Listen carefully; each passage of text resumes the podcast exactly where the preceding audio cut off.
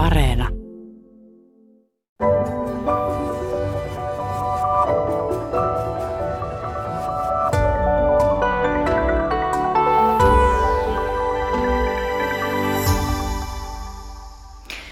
Yli huomenna Turun vanhalla suurtorilla kello 12 tuomiokirkon kello, joka on muuten Suomen vanhin julkiselle paikalle sijoitettu kello, ainakin 1400-luvulta peräisin oleva. Kumauttaa 12 lyöntiä, minkä jälkeen torvet puhkeavat fanfaariin ja Turun kaupungin protokollapäällikkö avaa Prinkkalan talon parvekkeella käärön, josta hän lukee joulurauhan julistuksen ja Suomi hiljentyy jouluviettoon. Ja Ylehän on radioinut tämän tradition vuodesta 1935 ja televisioinut vuodesta 1983 lähtien. Filosofian tohtori arkeologi Liisa Seppänen, onko joulurauhan julistuksen kuunteleminen niin kuulunut aina sinun jouluusi? Kyllä on. Ihan lapsena saakka, lapsesta saakka muistan sen, kun joulurauhan julistukseen mennessä piti saada tavallaan jouluvalmistelut kaikki tehtyä. Ja sitten koko perhe kuunneltiin joulurauhaa, tai katsottiin televisiosta. Ja tuota, sen jälkeen joimme joulukahvit. Se oli aivan tällainen joka vuoteen kuuluva tapahtuma, joka ikään kuin käynnisti joulun vieton.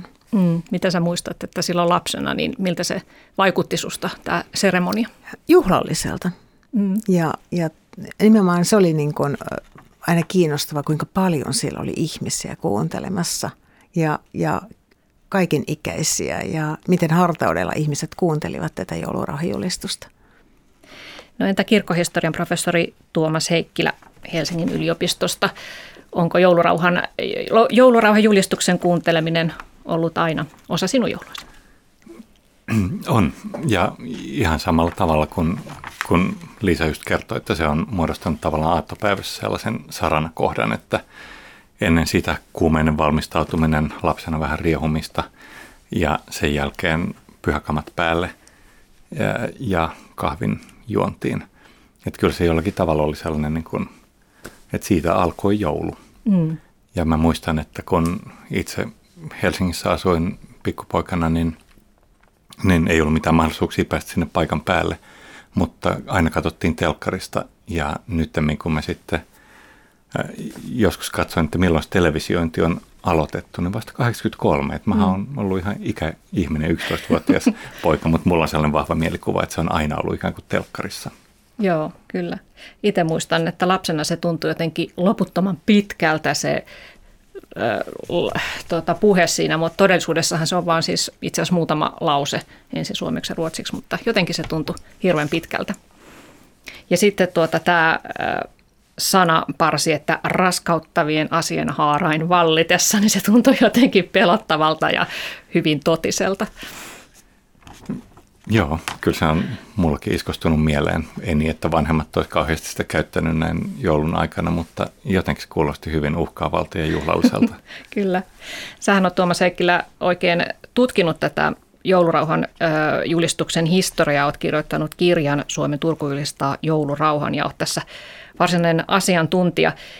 Tämä joulurauhahan on Suomen Turusta julistettu ainakin 700 vuoden ajan ja perinne on säilynyt – olennaisena osana jouluviettoa tähän päivään asti. Ja se on aika mielenkiintoista miettiä, että miksi, miksi tämä perinne ja julistus, jolla ei enää ole mitään juridista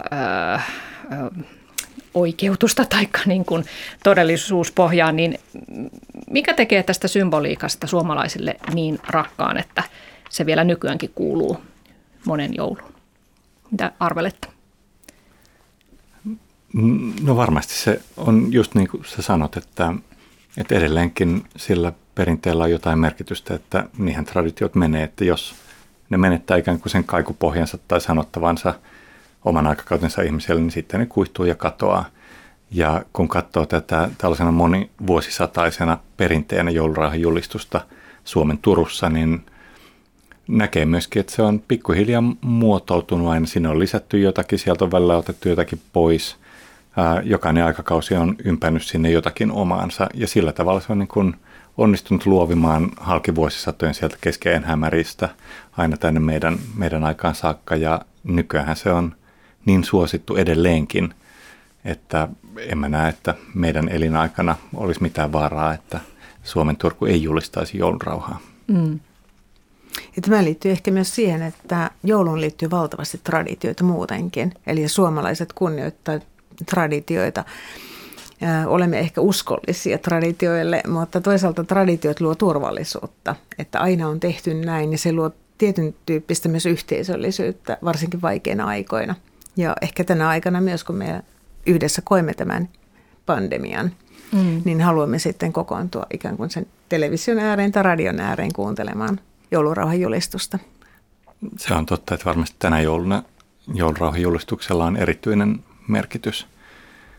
Ja jos sitä katsoo noin, noin perinteinä, niin jännää on mun mielestä se, että miksi se on säilynyt juuri Suomessa ja juuri Turussa, kun me tiedetään, että keskiajalla, silloin 500 plus vuotta sitten, niin tämän kaltaisia julistuksia oli monissa Ruotsin valtakunnan kaupungeissa. Että Suomihan oli silloin tietenkin osa Ruotsin valtakuntaa ja muutenkin laajemmin Euroopassa.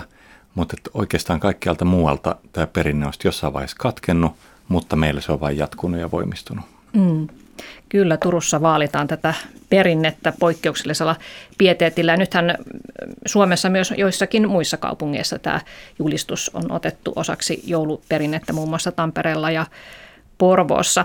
Nythän tosiaan, niin kuin Liisa sanoitkin, niin on tämä pandemiatilanne ja, ja tota, sikäli on poikkeustilanne myös joulurauhan julistuksen suhteen, että suurtorille ei päästetä tänä vuonna ihmisiä julistusta kuuntelemaan.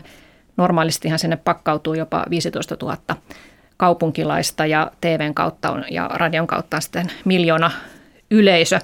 Mutta joka tapauksessa julistus luetaan ihan normaaliin tapaan ja televisiosta radiosta sitä voi seurata. Mutta historiassa on nähty myös sellaisia jouluja, että julistus on jätetty kokonaan lausumatta näiden vuosisatojen aikana, tällaisiakin vuosia. Joo, ja liittyy just tuohon, mitä Liisa sanoi, että, että nämä on ollut tällaista yhteisöllisyyttä rakentavia tilanteita, joulurahajulistukset. julistukset niin on jännä nähdä, että minkälaisina aikoina tätä ei ole sitten pystytty julistamaan.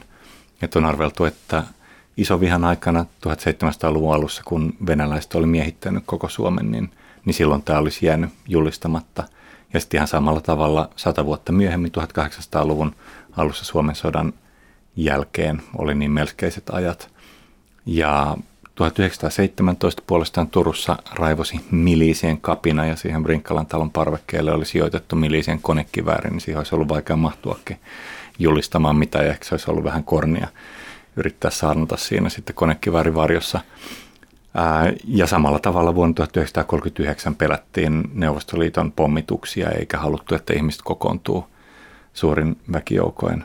Et tyypillisesti nämä on ollut tosiaan tällaisia tilanteita, joissa joulurauha on ihan konkreettisestikin ollut hyvin kaukana. Mm. Silloin 39 niin aattona ei tullut pommituksia, mutta sitten joulupäivänä kylläkin Turkua moukaroitiin venäläisten toimesta. Ja sittenhän oli myös tällainen vuosi kuin 1876, niin kerrot tuossa Tuomas Heikkilä tuossa kirjassasi, että oli sen verran kylmä 16 astetta pakkasta, että tilaisuus järjestettiin vain kaupungin raatimiehille Prinkkalan talon sisällä – 16 astetta ei kyllä mun mielestä kuulosta mitenkään poikkeuksellisen kylmältä, mutta... ei, ei todellakaan. Itse tietysti nykyään ilmastonmuutoksen myötä haikailee suorastaan sellaisia aikoja, että niin. olisipa miinus 16, mutta ei todellakaan kuulosta kovalta, että pikemminkin vaikuttaa siltä, että se on ollut joku raatimiesten tekosyy, että emme halua avata parvekkeen ovia kylmään ulkoilmaan, vaan kahvittelemme ja glögittelemme mieluummin itseksemme.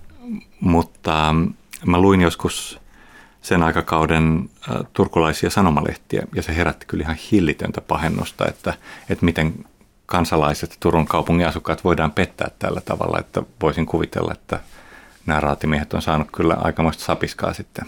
Joo, kyllä. No minne asti tämä joulurauhajulistuksen perinne yltää? Tiedetäänkö sitä oikeastaan tarkkaan, että koska tämä on alkanut tämä perinne? Mä Ruotsissa 1200-luvulle, näin olen ymmärtänyt. Joo, Joo, ja varmaan se, sitten Suomessakin, joo, tai Itämaassa, se, kuten me silloin olimme. Se lähtökohta on siis tosiaan ihan, ihan juridinen, että 1200-luvulla Ruotsin valtakunnassa ähm, laadittiin tai ikään kuin vakiinnutettiin maanlait tai maakuntalait ja, ja niihin lukeutui tämä joulurauha. Et sen aikaisessa lainsäädännössä oli ehkä 30 tällaista erikoisrauhaa. Oli tierauhaa ja naisrauhaa ja joulurauhaa ja kotirauhaa. Ja kotirauha on itse asiassa ainoa näistä rauhoista, joka on säilynyt meille vielä nykyisenkin lainsäädäntöön, että sitä pidetään erityisen törkeänä, että joku tulee riehumaan toisen kotiin.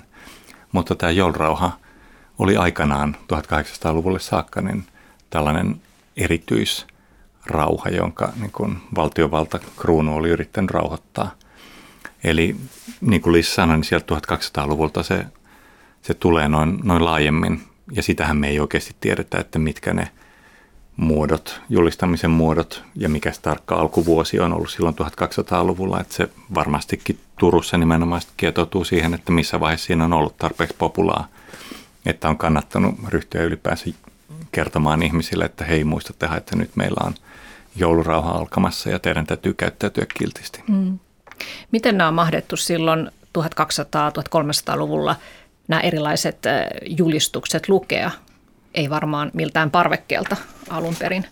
No kuitenkin julkiselta paikalta. Eli tämä vanha suurtori, miltä tänäkin päivänä tämä julistus luetaan tosin parvekkeelta, niin on aina ollut Turun kaupungilla se julistamisen paikka. Eli sieltä on sitten luettu tai annettu lausuntoja tai, tai kerrottu ihmisille kuitenkin tilanteista.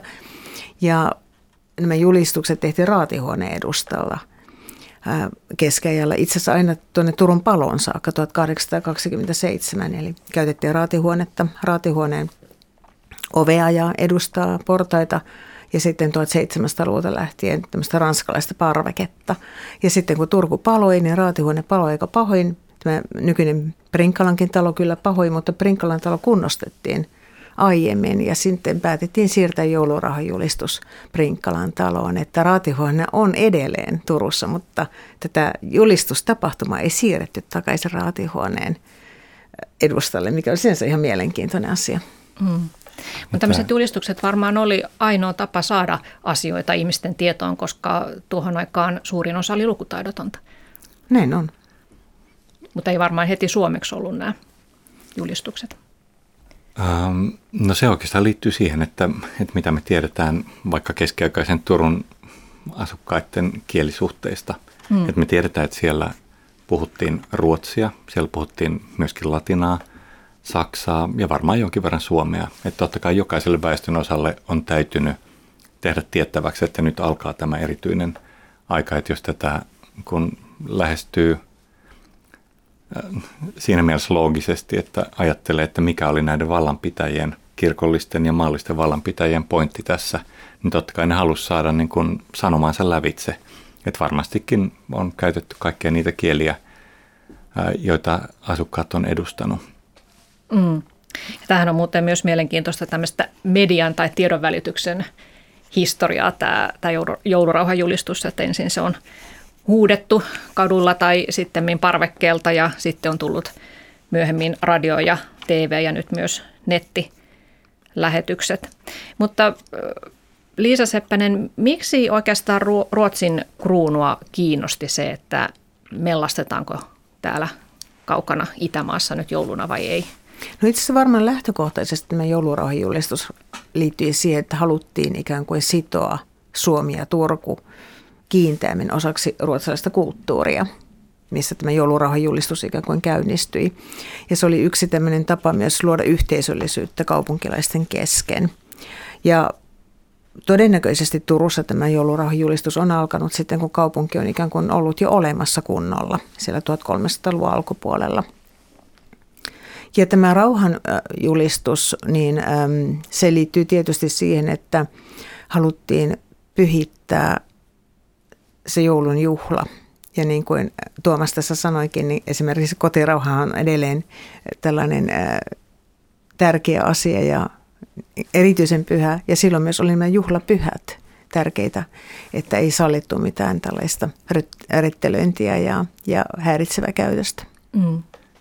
Tämä on mielestäni jännä, kuinka joulurahajulistuksen perinteessä näkyy tällainen ikiaikainen kruunun ja kirkon liitto, että jo sieltä Suomen kristillistymisen ajoista jostakin sydänkeskeen hämäristä, niin näkyy, että kuinka nämä molemmat osapuolet on nojautunut toisiinsa, että ne on molemmat hyötynyt siitä, että, että ikään kuin kruunu saa apua kirkolta ja kirkko saa apua kruunulta. Ja sehän on, niin kuin tuossa Liisa maalaili meille sen miljöön, jossa tämä julistus on annettu, niin, niin sehän näkyy kauhean konkreettisesti symbolisesti siinä, että siinä on ollut raatihuone, ikään kuin maallisen kaupunkivallan keskittymä, ja sitten siinä on ollut tuomiokirkko, joka tietenkään silloin keskiajalla ei ollut niin muhkea ja mahtava kuin mitä se on nykyään, mutta toisaalta verrattuna sen aikaiseen rakennuskantaan kenties sitäkin makeampi. Mm. Että se on tietenkin kuvio, joka näkyy vielä edelleenkin meillä, että minkä takia meillä monissa valtiollisissa tilaisuuksissa kristinusko on, on niin vahvasti läsnä edelleenkin, että se tulee ikään kuin sieltä keskeen hämäristä lähtien ja on tällainen monivuosisatainen perinne. Mm. No jos puhutaan tästä julistuksen sanamuodoista vähän tarkemmin, niin tuota, mikä on ö, tällä tietoa kaikkein vanhin säilynyt julistusteksti? Meillä on, anteeksi, 1600-luvulta meillä on itse asiassa Porin raadin asiakirjoissa säilynyt sellainen hikinen pieni kansio, jossa, jossa mainitaan, että tämä on Turun kaupungin joulurahijulistuksen sanamuoto. Ja se on ihan hillittömän pitkä, se on siis sivutolkulla erilaisia ohjeita siitä, että täytyykö sytyttää kynttilöitä vai eikö täydy sytyttää kynttilöitä, täytyykö tuoda olkia sisään ja, ja niin edelleen. Että se on tai antaa kauhean jännän näköalan siihen, että mikä oli tämän konkreettinen sisältö tämän, tämän julistuksen silloin aikanaan. Että kun nykyään nämä tuntuu meistä tällaiselta korufraaseilta enemmänkin, mm. niin aikanaan se on todellakin ollut tiedon välitystä. Muistutettu, että muistattehan olla kunnolla, älkää läträtkö, läträtkö liikaa viinan kanssa, ää, älkää polttako koko kaupunkia, kun poltatte kynttilöitä ja, ja niin edelleen. Ja tulipalon vaara oli tietysti alituinen. Niin, niin, montako niin. kertaa niin. Turku on mahtanut palakkaan. Kymmeniä kertoja. Joo. Että todellakin, että oikeastaan parinkymmenen vuoden välein, kun mietitään keskiaikaa ja 1500-lukua. Mutta kuin Phoenix lintu tuhkasta, niin mm. Turku on aina noussut ja myöskään tämä traditio ei ole sammunut. Mm. Eli alun perin ollut siis pitkä litania käytännön läheisiä ohjeita ihan siitä lähtien, että saako olkia tuoda sisälle. No entä sitten se, että mihin aikakauteen tämä nykyinen teksti, joka nyt luetaan, niin mihin se pohjaa? No se itse asiassa pohjautuu oikeastaan juuri siihen, mitä Liisa sanoi, että Turku paloi 1827 yksi näistä kymmenistä Turun paloista, mutta meille se kaikkein tunnetuin ja tutuin joka johti sitten moneen asiaan. Mutta myöskin nämä julistustekstit ilmeisestikin palo silloin 1827 tulipalossa ja ne jouduttiin vähän niin kuin ulkomuistista rekonstruoimaan, että mitäs kaikkea siinä olikaan. Ja siinä sitten päästiin jo hyvin lähelle, kun seuraavina vuosina kirjoitettiin nämä tekstit uudestaan, niin päästiin hyvin lähelle tätä meidän nykyistä muotoilua. Et silloin se oli jo tällainen aika tiivis lyhyt teksti, kaukainen niistä 1600-luvun pitkistä litanioista. Mm. Jännä muuten, että se 1600-luvun teksti on päätynyt Poriin. Joo, se varmasti, mä en tiedä mitä, että onko Turun ja Porin välillä jotakin paikallista kissanhän vetoa kenties, mutta kyllä se varmasti kertoo jotakin siitä, että kun Turku oli silloin jo keskiajalla täysin ylivertainen muihin Suomen kuuteen kaupunkiin – verrattuna, että niin kuin Turku ja Viipuri oli tällaisia suuria keskeen lopulla jo niin kuin reippaan parin tuhannen mm. asukkaan keskuksia, eli ihan tällaisia megalopoliksia sen ajan Suomessa, niin että Turku on jollakin tavalla nauttinut kyllä sellaista primus inter pares henkistä auktoriteettia, että siellä on ikään kuin se oikea traditio. Ja se on tietenkin ollut paikka, jossa oli piispan istuin ja mm. jossa sitten vaikka 1500-luvulla Suomen herttua piti hoviaan ja niin edelleen. Että kyllähän se on ollut historiallisesti tällainen poikkeuksellinen paikka. Joo. No minkälaiset asiat on pysynyt samoina tuossa julistuksessa? Paljon sitä on muokattu ja erityisesti lyhennetty, mutta minkälaiset seikat siinä, siinä on vuosisadasta toiseen aina olleet mukana? No, kyllä se on hyvin konkreettinen ollut. vuosisadasta toiseen. Ja se, mikä mua oikeastaan hämmästyttää vähän sen, on se, että kuinka vähän siinä on mitään jouluisaa. Että vielä tässä nykyisessäkin julistuksessa, ihan samalla tavalla kuin aikaisempina vuosisatoina, niin ikään kuin puolivahingossa sitten tämä lukija lipsauttaa sinne loppuun, että ai niin, ja lopuksi toivotetaan vielä hyvää joulua kaikille. Että muutenhan se on tällainen hyvin sormi pystyssä niin, kyllä. sosotteleva, että olkaas nyt kiltisti. Joo. Ja toistaiseksi muuttumattomana on säilynyt sekin, että joulurauhaa julistaa aina mieshenkilö, mutta siitä ei varmaan ole mitään säädöstä, etteikö se lukija voisi olla joskus nainenkin. Ei, ei ole mitään säädöstä olemassa ja toivotaan, että piankin tasa-arvo yltää myös sinne Brinkkalan talon parvekkeelle. Mm. Jos vielä mennään se 1600-luvulle, niin silloin Ruotsin kuningatar Kristiina antoi ukaasin 1649 jossa hän kielsi viinin ja oluen myynnin kello 21 jälkeen ja pari vuotta myöhemmin hän sitten tarkensi ohjeita. Ylensyöntiä tuli välttää, samoin nahistelua, uhattiin antaa ankaria rangaistuksia muun muassa juopottelusta. Mitä tiedetään joulunvietosta ennen, ennen tätä ukaasia? Oliko, oliko tota jouluvietto täällä Suomessa sitten ollut kauheata mekkalointia ja ryyppäämistä, kun Ruotsin kruunun piti siihen ja ankarasti puuttua? No kyllä se varmaan se juominen, oluen ja viinin nauttiminen, vähän paloviinaakin siihen sekaan, niin kuului siihen jouluun. Koska tuota, ensinnäkin oluthan oli ihan ravintoaine. Olutta juotiin sekä janoon että ravinnoksi ja palkkojakin maksettiin oluella. Että tiedetään, että keskiajalla oluen kulutus saattoi olla tämmöisen kolme, pari kolme litraa päivässä. Et eihän se toki niin vahvaa ollut kuin mitä nyt alkosta mennään ollut jouluolutta ehkä ostamaan, mutta kuitenkin, että se oli ihan luonteva osa sitä elämää nauttia aina olutta silloin tällöin ja ottaa viinaryppy väliin. Mutta tuota, tästä rettelöimisestä, niin äm, sitä tietenkin toiset innostui enemmän ja toiset vähemmän ja vähän eri tavalla reagoitiin sitten se alkoholin vaikutukseen. Mutta tosiaan ei keskiajalla mitenkään juopottelua kielletty. Että sitä ei mainita missään kaupunkilaissa esimerkiksi tuomittavana seikkana. Että vasta niin kuin silloin 1600-luvulla sitten ryhdyttiin puuttumaan tähän ja oikeastaan Kustaa Vaasa jo 1500-luvun puolivälin jälkeen esitti, että tämmöistä yleisyöntiä ja juopattelua tulisi välttää ja nimenomaan joulun aikaan. Ja se voi tietysti sitten liittyä monenkin seikkaan, mutta mielenkiintoista oli myös se, että siellä uhkailtiin ihmisiä, että jos juopotellaan ja harjoitetaan tämmöistä syntiä ja äh, rettelöidään, niin äh, seuraa rutto esimerkiksi tai sotatila tai hinnat nousee. Että siihen liittyy heti tämä peloite, mm. että nyt täytyy käyttäytyä kunnolla ja siivosti, niin ja. maassa säilyy rauha ja tuota, ihan konkreettisestikin ja kaikki menee hyvin. Mm. Elettiin silloin 1600-luvulla ankaran luterilaista aikaa Kyllä. Ruotsissa.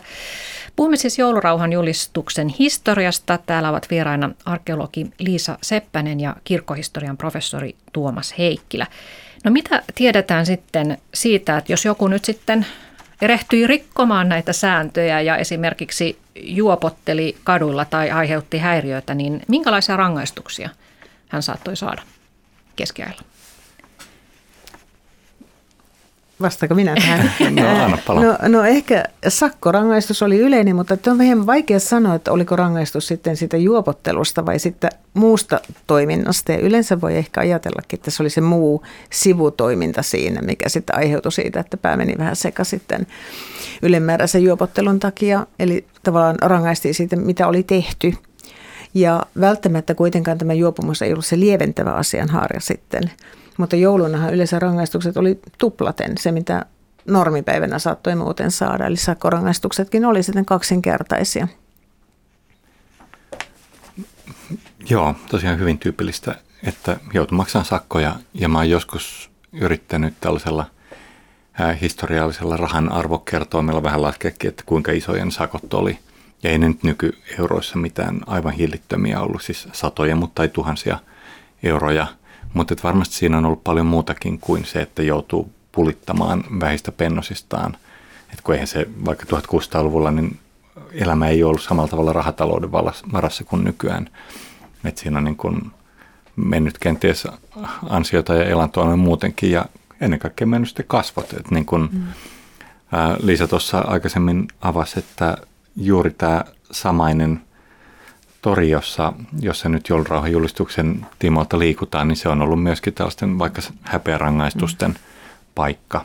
Niin onhan se nyt ollut aika noloa, jos on joutunut siinä häpeäpuussa tai, tai jalkapuussa, niin olemaan sitten koko joulun jälkeisen ajan, että mm. kovia juttuja ne on oikeasti ollut. Mä tartun tämän ansiomenetykseen vielä, koska tuota, muistan, että tiedän yhden jutun 1600-luvulta, että pyöveli mellasti joulurauhan aikana. Kävi useammassa talossa varetteloimassa ja hän menetti tämän virkansa. Eli hän konkreettisesti sitten todellakin menetti ansionsa. Mm. Hitsi, varmaan vielä kutsumusammatissa. Sai pitää päänsä kuitenkin. Niin. Joo. No milloin sitten tuota, luovuttiin tästä joulurauhajulistuksen juridisesta merkityksestä, että se ei enää ollut sillä tavalla – pätevä? Se on tapahtunut kauhean myöhään, kun me ajatellaan, että kyse olisi jostakin ehkä keskiajalle jääneestä osasta perinnettä, niin vasta 1889, kun lainsäädäntöä uudistettiin, niin silloin pudotettiin tämä joulurauhan rikkominen ikään kuin erityisen raskauttavana asiana laista pois. Mm. Ja se on jännä, tuota, Tuomas Heikkilä, tuossa sun joulurauha historiikkikirjassasi tuot esille, että itse asiassa yhä edelleen joulukuussa tehdään meillä vähemmän rikoksia kuin muina kuukausina, että onko se sitten kaikua sieltä menneisyydestä, jolloin pelättiin niitä kovennettuja rangaistuksia vai onko niin, että rosvotkin kunnioittavat tätä joulunviettoa? En tiedä. Niin, Mutta mielenkiintoinen tilastoseikka tällainen. Joo, se on tosi jännää kyllä. Et tietysti ilmastolla voi olla oma osuutensa, mutta voihan rettelöidä tietenkin sisätiloissakin, ettei se kaikkea mm. selitä. Kyllä, ja tietysti ikävä tosiasia on sekin, että, että esimerkiksi kotihälytyksiä tehdään jouluisin tavallista enemmän. Öö, no puhutaan vähän sitten siitä, että kun tässä nyt puhutaan keskiajasta, niin Suomessahan keskiajan kai lasketaan alkaneen silloin 1200-luvun jälkipuoliskolla, kun katolinen kirkko ja Ruotsin kruunu olivat asettuneet tänne ja, ja perustettiin Turun kaupunki, niin ö, millaiset voimat olivat siellä taustalla, että Turun kaupunki perustettiin ja siitä syntyi sitten tällainen koko maan ö, sivistyksen kehto? No kyllä ne tärkeimmät tekijät oli kirkko ja kruunu ehdottomasti, jotka sitten myös ohjasivat ihmisten elämää ja kaupungin toimintojakin ja ihan fyysistä rakentamistakin sitten tämä kruunu määritti koko keskeä. Niin nämä kaksi voimaa, jotka yhdistivät myös tässä joulurauhan julistuksessa. Mm. Just näin. Ja se on ehkä kolmas voima on sitten sellainen, joka lyöttäytyy näiden kahden, mm.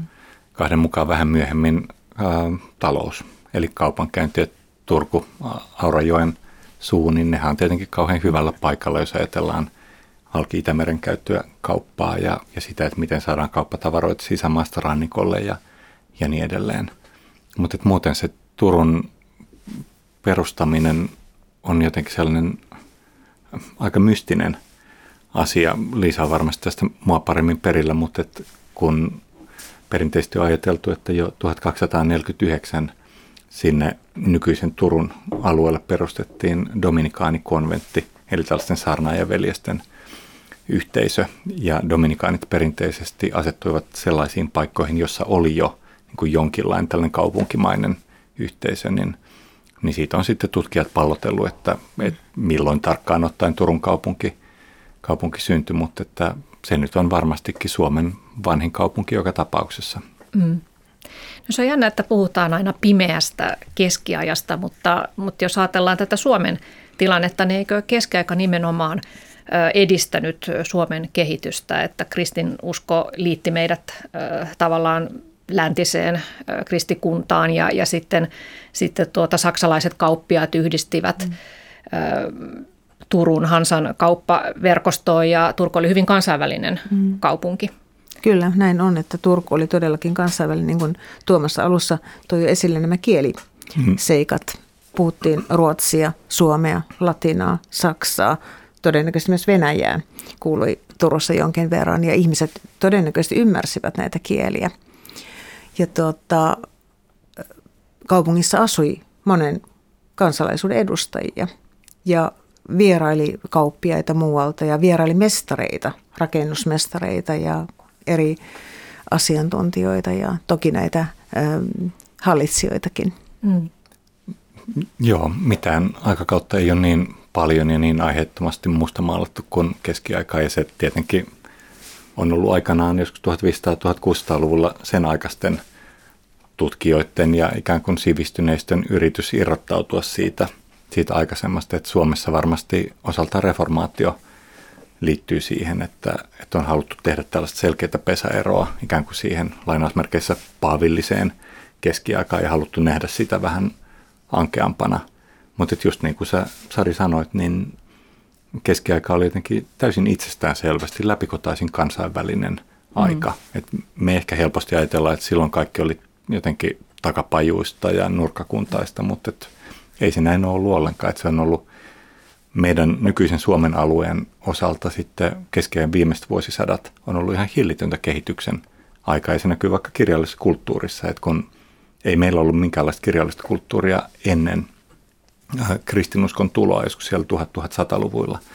Mutta sitten 1400-luvulla äh, me oltiin jo täysin niin kun samalla tasolla Euroopan muiden alueiden kanssa kirjallisessa kulttuurissa, että me tunnettiin kaikki samat härpäkkeet kuin muuallakin jossakin Italiassa tai Ranskassa ja Englannissa. Mm. No se on varmasti ihan selvää, että Turun kaupungin perustaminen loi pohjan koko Suomen sivistykselle ja, ja kehitykselle ja, ja se oli myös taloudellinen keskus. Ö, mutta mikä oli sitten Turun merkitys Ruotsin kruunulle? Turulla oli iso merkitys. Turku oli Ruotsille portti itään yksinkertaisesti ja Itämaan pääkaupunki. Ja Turkuhan oli myös Ruotsin suurimpia kaupunkia Tukholman jälkeen. Ja ja sinänsä yhteys Turun ja Tukholman välillä oli kiinteä. Ja vierailu tehtiin suuntaan sun toiseen. Eli tämä Aisapari Turku-Tukholma kyllä oli valtakunnassa erittäin tärkeä. Mutta näkyykö se, että olimme kruunun alaisia, niin miten se näkyy ihmisten arjessa silloin 1200-1300-luvulla? No Turussa on esi- Turun linna esimerkiksi, joka toimi hallinnollisena keskuksena ja, ja to, to, Ruotsin ikään kuin kruunun varsinaisena tukikohtana. Ja, ja varmasti oli näitä niin kuin kruunun virkamiehiä, jotka vaikuttivat asioihin ja meillähän oli myös Ruotsin lait. Eli olimme ihan kiinteästi osa Ruotsin valtakuntaa ja kruunua. Mm. Ja se on itse asiassa jännä, että kuinka moni ihminen edelleenkin toistelee sellaisia 1800-luvun topelyksia ja kumppaneiden kehittämiä vähän vääriä ajatuksia siitä, että Suomi olisi ollut jollakin tavalla niin kuin tällainen valloitettu alusmaa tai jotenkin niin kuin alisteisessa asemassa ikään kuin oikealle Ruotsille lainausmerkeissä. Että me oltiin itsestään selvästi osa Ruotsin valtakuntaa, eikä kukaan sitä varmasti kyseenalaistanut, että voisi olla toisin. Hmm.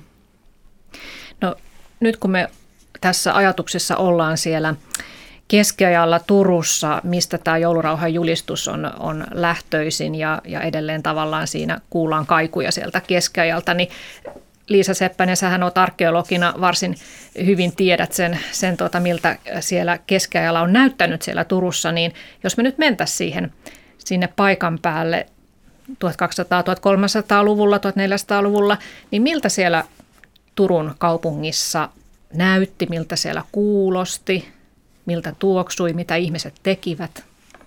No jos me seisoisimme sillä suurtorilla, niin me olisimme kyllä kaupungin ihan ytimessä, ihan fyysisesti ytimessä.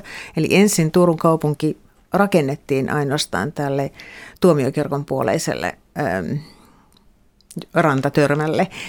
Ja kaupunkihan oli hyvin pieni, ähm, noin 800 metriä pitkä ja 400 metriä leveä, maksimissaan tämmöinen kolme hehtaaria, kolme neljä hehtaaria, että se oli aika helposti niin kuin nähty se kaupunki, mutta silti se oli tiivis ja intensiivinen, eli oli tiheä rakennuskanta jo 1400-luvulla esimerkiksi, ja katuja risteili tuomiokirkon ja suurtorin välillä useampia. Ja niiden välissä tietenkin sitten oli entä rakennuksia, eli meillä oli ympärillä paljon rakennuksia ja myös paljon ihmisiä, koska niin pienellä alueella kuitenkin oli se parisen tuhatta henkilöä, plus sitten nämä kaupunkiin muualta tulleet. Ja rakennuskantaa, niin alkuun oli pu- puisia rakennuksia, mutta sitten jo 1300-luvulta lähtien ryhdyttiin tekemään rakennuksia kivestä ja tiilestä. Ja kirkko komistui koko ajan, että 1300-luvun alussa kirkko saattoi olla hyvinkin vaatimaton, mutta jo 1400-luvulla kirkko oli aikamoinen komistus. Ja mikä on hyvä niin kuin tiedosta on se, että nämä topografiset erot, mitkä tänäkin päivänä kyllä näkyy, eli tuomiokirkko on kummulla. Mutta silloin tämä kumpu oli huomattavasti korkeammalla ja kaikki muutkin äm, kukkulat, jotka Turkua ympäröi, niin olivat huomattavasti korkeammalla, koska maa on ikään kuin rakentamisen myötä tullut ylöspäin muualla alueella. Eli tavallaan Turku oli suojaisa – ja näitä ääniä hän kuului, mutta, mutta ei mitään liikenteen ääniä sinänsä, vaan korkeintaan hevi, hevosten kavioiden kapsetta ja rattaan kolinaa. Ja, eli äänet tulivat ihmisistä ja eläimistä. Ja eläimet on aika merkittävässä osassa keskeinen kaupunkia, koska eläimiä oli joka puolella. Joka taloudessa oli kotieläimiä, hevosia ja lehmiä ja sikoja, kanoja, koiria ja kissoja, lampaita ja vuohia. Ja sen mukana oli tietysti tuoksumaailmakin. Mm. Ja valaistuksesta voisi sen verran sanoa, että kun me elämme nyt tätä vuoden pimeintä aikaa, niin silloin voidaan sanoa, että vaikka emme elä niin kuin pimeää keskiaikaa, mitä tässä nyt hiljattain puhuttiin, niin kyllä siellä ihan konkreettisesti aika pimeää oli. Jos mietitään, että Turussa oli kuitenkin aika lämmintä keskiajalla, ei välttämättä ollut todellakaan lunta, että ihan sama tihkusadetta siellä oli kuin tänäkin päivänä – niin ei ollut mitään katuvaloja eikä valaistusta. Eli valonlähteet oli kynttilät, lyht, ly, lyhdyt ja ö, ehkä tervapadat, soihdut. Mm. No millaista se mahtoi olla sitten se jouluvietto silloin keskiajan Suomessa, kun katolinen kirkko oli tähän maahan asettunut ja yritti varmaan erilaisia pakanallisia tapoja poistaa kansankeskuudesta? Jouluviettossa yhdist, sehän oli kristillinen juhla tietenkin ja mitä tämä joulurauhan julistuskin korostaa. Ja se oli Jeesuksen syntymäjuhla ja, ja äh, siihen liittyi keskeisenä osana myös joulumessu, joka oli hyvin tärkeä tapahtuma Turun kaupungissa, tuomiokirkossa. Ja nimenomaan tämä joulun hiljentyminen ja rauhoittuminen, mutta se oli myös tavallaan levon ja ilon juhla. Ja myös tämmöinen niin kuin, äm, nauti, nautinnon juhla, koska pöytä varmasti pyrittiin kattamaan koreaksi niillä, niillä resursseilla, mitkä oli käytettävissä. Mm. Ja, Mitäs Tuomas Heikkilälle tulee mieleen keskeajan joulunvietosta? No varmasti se, että, että kyllähän siinä oli tietenkin tällainen kristillinen pintasilaus, niin kuin, niin kuin Liisa kertoi, että se oli muodollisesti Jeesuksen syntymäjuhla, no me tietenkin tiedetään nyttemmin, että esimerkiksi ei raamattu eikä mikään niin kuin kristillinen traditio oikeasti kerro, että Jeesus olisi syntynyt juuri vuoden pimeimpään aikaan, vaan se on niin kuin myöhemmin sitten ikään kuin kirkko on vallottanut tämän merkittävän hetken, jolloin vuosi on lyhimmillään ja josta sitten valo alkaa jälleen lisääntyä ja siinä mielessä kauhean ikään kuin symbolisesti merkittävä ajankohta vuoden kierrossa, niin kirkko on vallottanut sen itselleen ja keksinyt, että hei, Jeesus olisi voinut syntyä nyt joulukuun 25. päivä. Että ei sille ole minkäänlaista historiallista perustetta, että se on 300-luvulta vasta tämä traditio. Mutta ihan samalla tavalla, niin siinä on turkulaisessa keskiaikaisessa joulunvietossa on varmasti ollut niin kuin päällimmäisen se kristillinen kerros, mutta sitten siellä alla paljon kaikkia pakanallisia tottumuksia, pakanallisia käytäntöjä ja ihan vain sellaista, niin kuin Liisa mainitsi, niin yleistä nauttimista siitä, että nyt on niin kuin vuoden työt on tehty, että joulukuussa ei niin kuin tällaisessa keskiaikaisessa yhteiskunnassa oikeastaan voi niin kuin ansionsa eteen tehdä paljon muuta kuin käydä vähän metsästelemässä. Että kalastaminenkin on vähän heikkoa ja maanviljelemistä puhumattakaan. Että se on tietyllä tavalla sellaista niin kuin levon aikaa. Että siinä on vielä pitkä talvi edessä, talvi on vasta kunnolla alkamassa, keväisen on pitkä matka. Että niin kuin nyt mm. juhlitaan mennyttä ja niin kuin kerätään voimia tulevaa. Niin. Niin Tuomas Heikkilä tuossa sanoi, että se kristillinen joulu, joulun vietto oli tavallaan vain pintasilausta ja sitten siellä oli, oli näitä vanhoja pakanallisia tapoja. Niin miten tuota Liisa Seppänen, onko siellä arkeologisista kaivauksista löytynyt jotakin esineitä, jotka kertoisivat siitä, että, että tällaiset vanhat muinaisuskontoon liittyvät tavat olisivat keskiajalla eläneet rintarinnan kristillisen perinteen kanssa? Kyllä esineitä on löytynyt ja ihan muun muassa rakennuskätköt, jotka selvästi viittaavat sitten jo taikauskoon. Eli on haluttu onnea tuottavia esineitä kätkeä sitten rakennuksiin, mutta yhtenä tämmöisenä erityisenä seikkana voisin kertoa, että aivan siitä tuomiokirkon kupeesta – noin 100 metrin päästä löydettiin tuossa 90-luvun lopulla niin kaksi tämmöistä taikaesinettä, noita vasara ja shamanin sauva, jotka selvästi liittyvät pakana uskoon ja, ja ne ajoittuvat 1400-luvulle, jolloin todellakin niin kuin kristinusko oli erittäin vankasti juurtunut jo Turun kaupunkiin ja kaupunkilaisten asukkaiden ohjeistuksiin ainakin.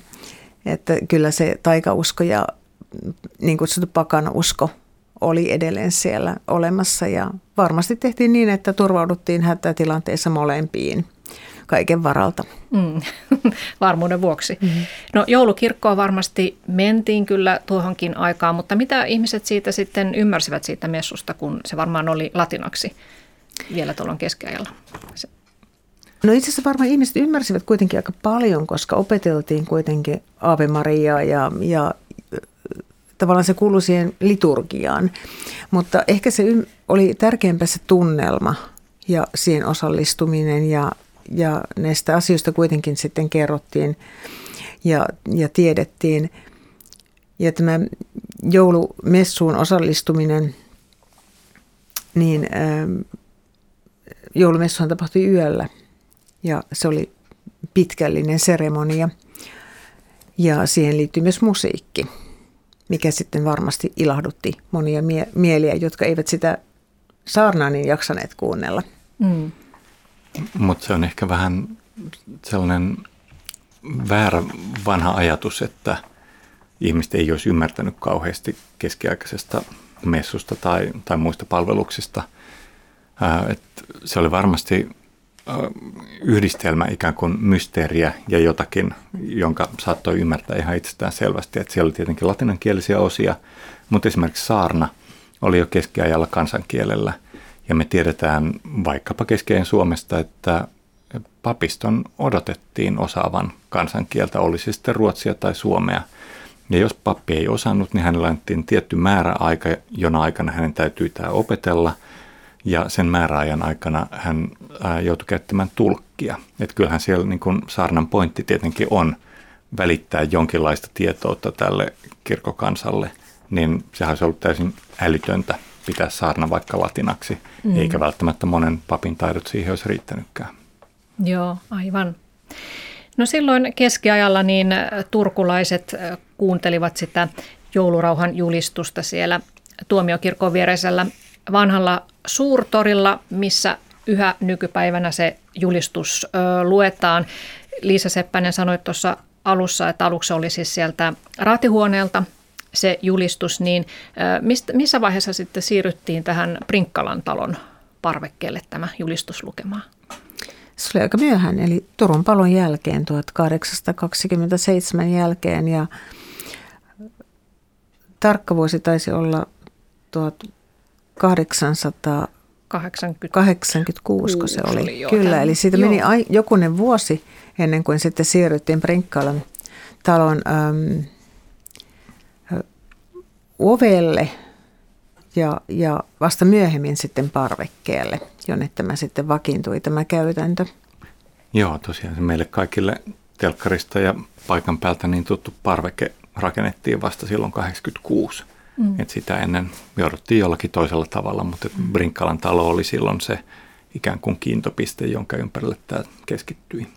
Mutta siis Brinkkalan talo, niin onko se alun perin keskeältä Brinkkalan talon paikalla tiedetään ollen keskeällä kivirakennus 1500-luvulla ja todennäköisesti sillä paikalla on ollut rakennus jo aiemminkin, eli talohan on hyvin keskeinen Turun kaupungissa ja kivirakennukset 1500-luvulta lähtien. Tämä nykyinen rakennus juontaa juurensa varmaan 1700-luvulle, 1800-luvulle sitten. Mm. Eli perustukset kuitenkin ovat hyvin vahvat ja vankat. Joo, ja siinä on ollut monenlaista toimintaa. Muun muassa 1200-luvulla se on toiminut kenraalikuvernöörin virka-asuntona tämä talo. Mistä, mistä muuten mahtaa tulla sanonta, että asiat menevät päin prinkkalaa? No äh, tarinan mukaan, kerro Liisesti, jos sä tiedät tästä, tästä enemmän, äh, kun Turun rakennuskantaa ei muuta tunnet. Mutta tarinan mukaan äh, 1820-luvulla talossa olisi pidetty niin, niin hurjat juhlat, että joku vieraista olisi sitten ajanut ihan konkreettisesti vaunuillaan, vaunuillaan päin prinkkalaa, eli talon seinään niin, että kaikki meni mäsäksi ja ei siitä varmaan kovin hyviä muistoja jäänyt, mutta onpa jäänyt ainakin tällainen sananparsi. Mm, jälleen on mellastettu. Mm. Mm. Joo. No minkälaisia kaikuja sieltä keskiajalta voi nyt nähdä Prinkkalan talon parvekkeella koristelujen osalta, kun tämä joulurauhajulistus luetaan? No siellä on nähtävillä Turun vaakuna. Varmaan kuulijat heti pystyy hahmottamaan mielessä, että minkälainen onkaan Turun vaakuna, tummasininen pohja ja siinä sitten sellainen tyylitelty A-kirjain ja sitten siinä on tällaisia liljojakin ja se on kauhean voimakkaasti siis neitsyt Maria-symboliikka, että tummansininen, sama tummansininen kuin vaikka EU-lipussa, niin se on neitsyt Marian väri. Ja sitten se A-kirjain, joka noin äkkiseltään viittaa Turun latinankieliseen nimeen Aboa, niin se onkin itse asiassa sellainen ammattitermein nexus, eli siinä on niin kuin kaksi kirjainta laitettu yhteen A ja M, eli se on Ave Maria rukouksen merkkinä siinä. Että kyllä siinä on ihan selkeästi tällaista Turun tuomiokirkon ensimmäisen keskiaikaisen suojeluspyhimyksen Neitsyt Marian kulttia nähtävissä vielä tänäkin päivänä. Mm. Ja sitten siellä on se iso perhe raamattu, mutta ei ihan mistä tahansa hyllystä repäisty. Joo, näin keskiaikaista kirjahistoriaa tutkineena, niin se on ehkä aavistuksen liikuttava yritys. Siinä on sellainen vuodelta 1942 oleva faksimille kopio vuoden 1642 raamatusta. Ja 1642 raamattu oli siinä mielessä merkittävä, että se oli ensimmäinen kokonaan suomeksi käännetty raamattu. Mutta siinä on tällaisia kun symboleja kätketty aika paljon jokaisen televisiokatsojankin nähtäville, että jos niitä osaa vähän keriä, niin pääsee kyllä hyvinkin sinne vuosisatojen mm. taakse. Ja sitten on vielä se punainen ö, verka siinä kaiteen yli rullattu. Sekin Joo. symboloi jotakin.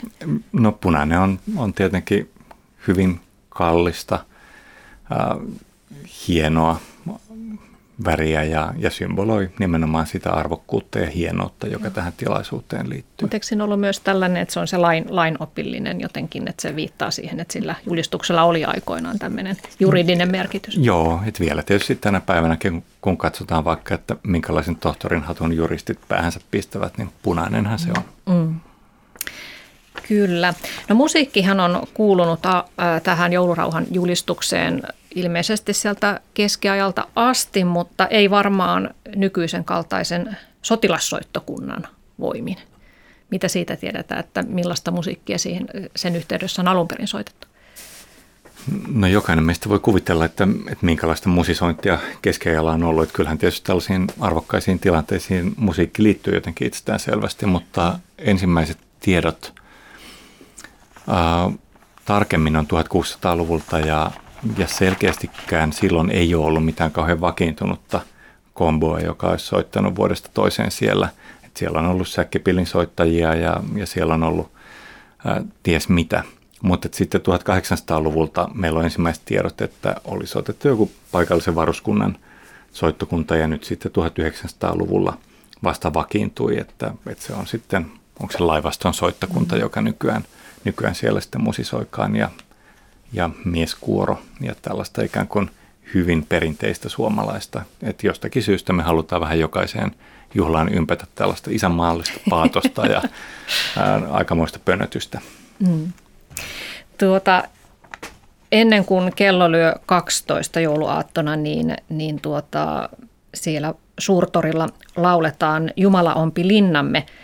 Miksi juuri tämä virsi on mahdettu tähän valita? Oliko se vuodesta 1903 mukana Joo, se siitä on, lähtien ollut? Joo, se on jännä, kun katsoo, että mitä tapahtuu joulurauhan julistuksen ohjelmassa siinä 1800-1900-luvun taitteessa, niin silloin on nimenomaan musiikin keinoin liitetty siihen kauhean paljon uutta ja nimenomaan tällaista isänmaallista paatosta. Et silloin on tullut ohjelmisto ihan muutaman vuoden ää, aikajänteellä on tullut Jumalaampi linnamme, joka on tällainen perinteinen luterilainen, että meitähän eivät nujerra virsi. Ja sitten siihen on tullut maamme laulu ja porilaisten marssi. Ja millään näistä ei tietenkään ole minkäänlaista kosketuskohtaa jouluun. Kenties Jumalaampi linnamme, että siinä sitä puhutaan tästä Jeesuksen isästä. mutta, mutta nämä muut, nehän on niin täysin tällaisia geneerisiä isänmaallisia juttuja. Ja tämä varmastikin liittyy kyllä siihen, että mitä tapahtui noin poliittisella rintamalla silloin 1800-1900-luvun taitteessa, että silloin elettiin niin sanottua ensimmäistä sortokautta, tällaista venäläistämisvaihetta, jolloin autonomista suuriruhtinaskuntaa Suomea yrittiin saada paremmin ruotuun muun Venäjän valtakunnan osien kanssa. Ja suomalaiset piti sitä aika pahana juttuna. Ja siihen reagoitiin sitten tällä tavalla ehkä aika kauniistikin kulttuurin kautta. Mm, se oli tämmöistä passiivista vastarintaa. Niin, passiivis-aggressiivista. niin, niin kyllä. Mutta tosiaan ö, tilanne on nyt eri, mutta on kuitenkin edelleen haluttu säilyttää nämä, nämä sotilaalliset ja isänmaalliset ö, elementit tässä, niin kenellä mahtaisi olla sitten valta halutessaan muuttaa näitä musiikkivalintoja? No nykyään se on ihan Turun kaupungin organisoima tilaisuus, sikäli kun mä keskenään. tiedän, että se on kaupungin virkamies, joka, joka tämän julistuksen antaa. Mm. Että varmastikin, jos he haluaisivat tehdä jonkun repäisevän uuden niin, vähän kuvion kanssa. siihen, niin kaipa se olisi mahdollista, mutta et lopulta varmaan yleisön odotukset sille, että se on joka vuosi se sama vanha totuttu traditio, niin mm. on niin suuret, että tuskinpa on odotettavissa kauhean, kauhean suuria muutoksia – niin sä tuossa Tuomas Heikkilä tuossa sun kirjassa just kirjoitit, että, että siitä huolimatta, että ei ole odotettavissa minkäännäköisiä yllätyksiä ja, ja kaikki menee niin kuin aina ennenkin tämän julistuksen, julistusseremonian yhteydessä, niin siitä huolimatta kansa on tosi kiinnostunut ja haluaa nähdä sen, mutta ehkä se on juuri sen takia, että se on sellainen pysyvä elementti siinä joulussa, joka aina toistuu, niin se tuo ehkä sitten jotain turvallisuutta. Niin, ihan samalla tavalla kyllä mä tämän vuoden itsenäisyyspäivän juhlista kaipasin sitä monituntista kättelyä, jossa niin kun me tiedetään jo, että miten se tulee päättymään. niin. Siinä ei ole mitään yllätyksiä, niin. mutta että jotenkin se liittyy asiaan. No mitäs tota, Liisa Seppänen, sä ajattelet siitä, että kaipaisitko sä tähän vuosisataiseen traditioon jotakin moderneja muunnoksia vai onko sun mielestä hyvä, että mennään tällä samalla kaavalla tästä eteenkin päin? No itse asiassa vaikka mä oon sitä kuunnellut ihan sieltä lapsesta saakka ja joka joulu edelleen kuuntelen ja katselen tämän joulurahan julistuksen, niin kyllä mä vähän kaipaan muutosta. Etenkin porilaisten marssin olisin kyllä halukas muuttamaan, koska jotenkin itse miettii sitä joulun sanomaa, että me halutaan kuitenkin korostaa sitä rauhaa ja hyvää tahtoa ja yhteisöllisyyttä, positiivisia asioita, niin sitten tämä marssi jotenkin särähtää tällä hetkellä vähän meikäläisen korvaan, että olisi kiva saada siihen tällainen niin kuin joulun tunnelmaan johdatteleva mm. loppu. Aivan. Niin, Turun Tulipalo vuonna 1827 tuhosi massiivisesti erilaisia papereita ja niiden joukossa paloi joulurauhan julistusteksti, mutta se kirjoitettiin sitten ulkomuistista uudelleen. Niin Tuomas Heikkilä, sinä voisit ehkä tähän loppuun lukea joulurauhan julistuksen sellaisena kuin se 1830-luvulta on säilynyt. Kiitos, se on kunnia tehtävä. Ja tämä 1830-luvun teksti kuuluu näin. Niin kuin huomenna, Jumala suokoon rauhaa, sisälle lankee meidän Herramme ja vapahtajamme syntymäjuhla. Niin tämän kautta ulos kuulutetaan yksi yhteinen joulurauha, varoituksella yhdelle ja toiselle, että joulun juhlaa niin vietetään, että jokainen välttää juopumista, tappelusta ja muuta lähimmäisen rauhan ja mielen rikkomista. Hyvin tietäen, että se, joka tämän vastaan rikkoo, tekee itsensä vikapääksi – 40 markan hopiarahan sakkoon ilman muuta laillista edesvastausta. Viimeiseksi toivotetaan kaikille kaupungin asuvaisille yhden iloisen ja riemullisen juhlan. Kiitoksia Tuomas Heikkilä ja Liisa Seppänen ja rauhaisaa joulun aikaa hyvät kuuntelijat.